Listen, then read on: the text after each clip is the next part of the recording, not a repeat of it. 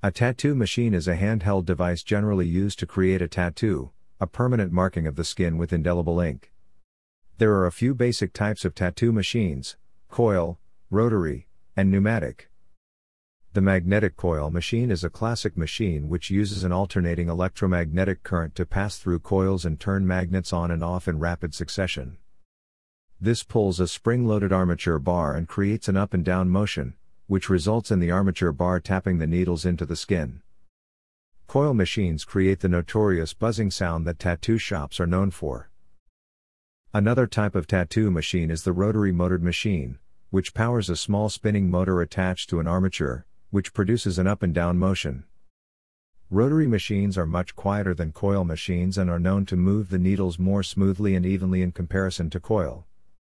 Pneumatic tattoo machines were invented in 2000 by Carson Hill. These machines work through the use of pressurized air from air compressors to move the needles up and down.